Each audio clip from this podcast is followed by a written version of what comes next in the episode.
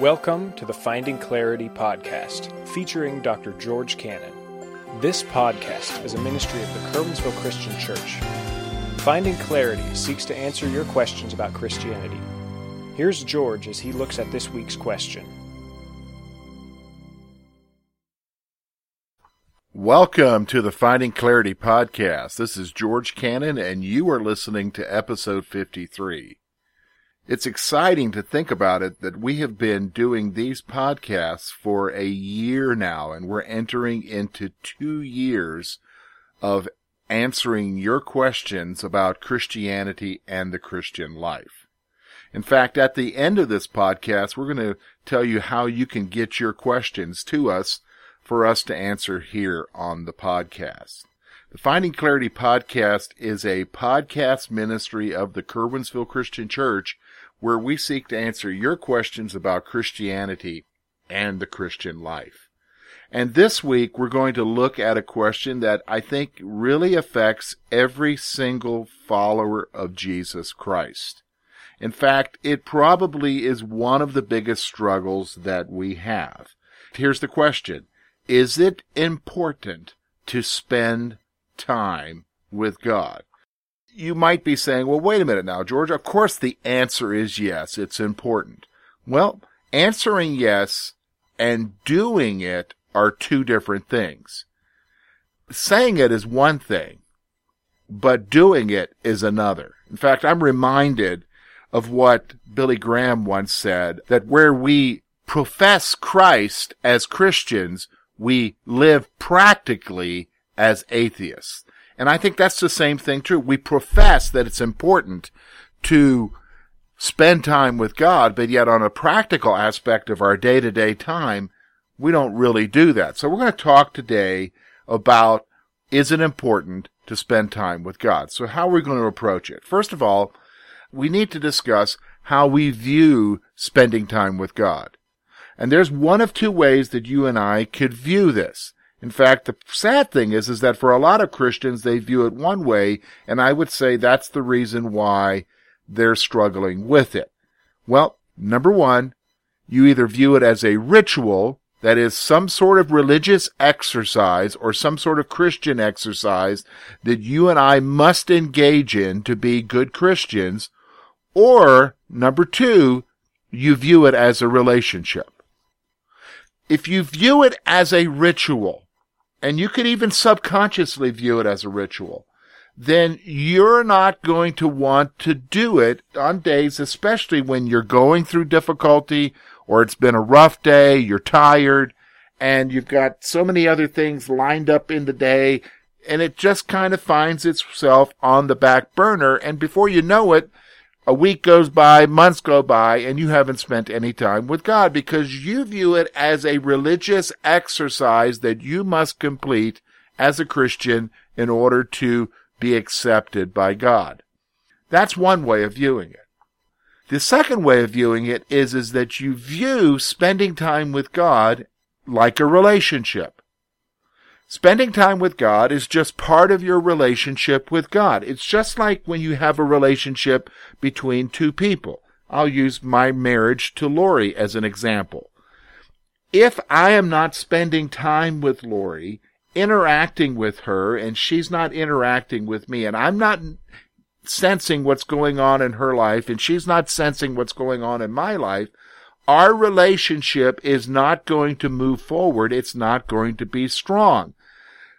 If I view it as a ritual, then my relationship with Lori is going to actually suffer. I think the same thing is true when we talk about the relationship with God. You've got to view spending time with Him as important for you having a relationship with God. You can talk with Him. You can interact with Him. And you say, okay, George, that's, that's interesting. You presented us two different views. What do you see in the Bible? Well, let's talk about how the Bible views it right now. And I'm going to go all the way back to the beginning of the Bible.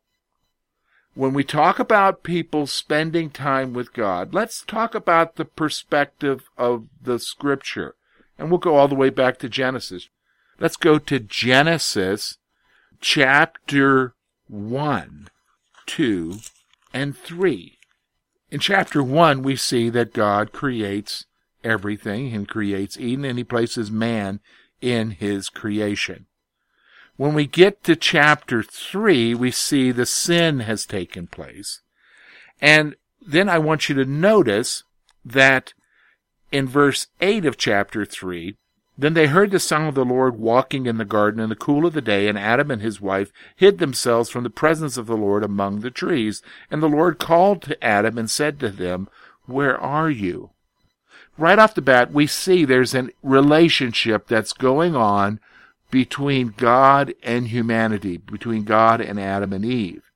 So it's obviously the issue is a relationship. Now, if you go over with, me to chapter 19, we see Abraham talking with God concerning the destruction of Sodom. And listen to what God says in verse 17. And the Lord said, Shall I hide from Abraham what I'm doing? Since Abraham shall surely become a great and mighty nation, and all the nations of the earth shall be blessed in him. Listen to verse 19. For I have known him in order that he may command his children and his household after him, that they keep the way of the Lord to do righteousness and justice, that the Lord may bring Abraham what he has spoken to him. So it's talking about an intimate relationship. God's saying, I'm inter- I interact with him. I've known him. Let's go on a little bit further. We go and we see that this is obviously passed down to the next generation, and we see the example of Isaac. Notice with me now Genesis chapter 24. Look at verse 63. This, now, let me just set it up before I read the verse. Rebecca, the servant has gone among Abraham's relatives and brought back Rebecca as a wife for Isaac and they are approaching the area where Abraham and Isaac are. And it says in verse 63 that Isaac went out to meditate in the field in the evening. What are we talking about meditating there? Well, meditation there is talking about Isaac went out in the field to spend time with God to spend time with God in that relationship. Now, if we go over now to the book of Numbers, let's take a look at another person who has a relationship with God and see what God says about him. And that person is Moses. So I want you to notice with me Numbers in chapter 12. It's actually an incident where Miriam and Aaron are upset about the leadership of Moses and God meets with them and he confronts Miriam and Aaron and he says this about Moses and about the relationship that he has with Moses. Listen to what he says. In verse 6, Hear now my words. If there is a prophet among you, I, the Lord, make myself known to him in a vision. I speak to him in a dream. But not so with my servant Moses. He is faithful in all my house. I speak with him face to face, even plainly, and not in dark sayings. And he sees me in the form of the Lord. And why were you not afraid to speak against my servant Moses. So here we see, and again, an illustration of the man of God interacting with God face to face by having a relationship with him. You say, okay, George, now that's wonderful. That's all in the Old Testament. What about now? I'm a Christian. I'm not the man of God. I'm not Moses. I'm not Abraham. I'm not Isaac. I'm not even Adam and Eve. What you described there was before the fall. We're in a sinful world. Why is it so important to spend time with God? Well, let's get to the issue. We need to go to the book of Hebrews. In Hebrews chapter 4, verses 14 through 16, the writer of Hebrews makes it very clear that the reason why we should spend time with God and be able to go into His presence and talk with Him is because somebody has died for us. Somebody made the way for you to have that relationship with God. And that somebody is Jesus. Listen to what he writes. Seeing then that we have a great high priest who passed through the heavens, Jesus Christ, the Son of God, let us hold fast our confession. For we do not have a high priest who cannot sympathize with our weaknesses, but was in all ways tempted as we are, yet without sin. Let us therefore come boldly to the throne of grace, that we may obtain mercy and find grace to help in the time of need. Really, to be honest with you, the reason why it's so important that you and I spend time with God, here it is. Jesus died on a cross, not just so that you could be forgiven, but so that you could have a wonderful relationship with the living God. And because of his death on the cross, the writer of Hebrews says, you and I can go boldly into the throne room of God to have a relationship with him.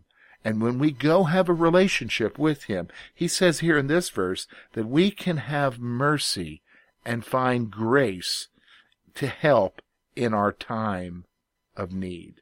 That's why it's important. Jesus died so that you could have that right. And you can have a wonderful relationship with the living God. The Finding Clarity podcast is really an opportunity to answer questions that you might have about Christianity and the Christian life. And you might be saying, you know, George, how can I get my question to you? Well, there's a lot of different ways that you can get your question to me. For instance, if you attend our services here, if you're a part of the Curwensville Christian Church, you can just write down that question anytime and just get that to me, whether throw it in the offering or just hand it to me or even come talk to me personally about it. And we will look at your question and see if we want to put it here on the podcast for others to wrestle with as well. If you don't attend a church, we want to encourage you to come to our church if you live in the Clearfield, Curwensville area. We're located on 700 State Street in Curwensville, Pennsylvania. Our Sunday morning worship service starts at 1045 and we would encourage you to come and hear about Jesus Christ. You can also contact us through Facebook at our Facebook page, facebook.com slash finding clarity podcast. We would encourage you to like the page so you can keep up with what's happening on the podcast there, as well as you can also message us through the page or write on the wall a question that you would like us to look at. You can also go to our church website, which is curwensvillechristian.org. Simply go to the contact section and you can enter in a question there and it will get to us and we will look at trying to put it here on the podcast. You might be listening and you say, Hey, George, I really enjoy the podcast and I would like to maybe get in contact with you somehow or maybe even support the ministry of the Curwensville Christian Church. How can I do that? Well, you can contact us through any of those means that we've talked about, or there are opportunities to give as well on the web page or on Facebook.com, or you can write us at 700 State Street, Curwensville, Pennsylvania, 16833. Next week, we're going to look at another question that you hear this phrase often and it seems to cause confusion, but we're going to look at what does it mean to guard your heart? What does it mean to guard your heart? Is it just a, a cliche that's being used in Christian circles today, or does it really mean something? And what does the Bible say about it? We're going to look at that next week. Until then, take care.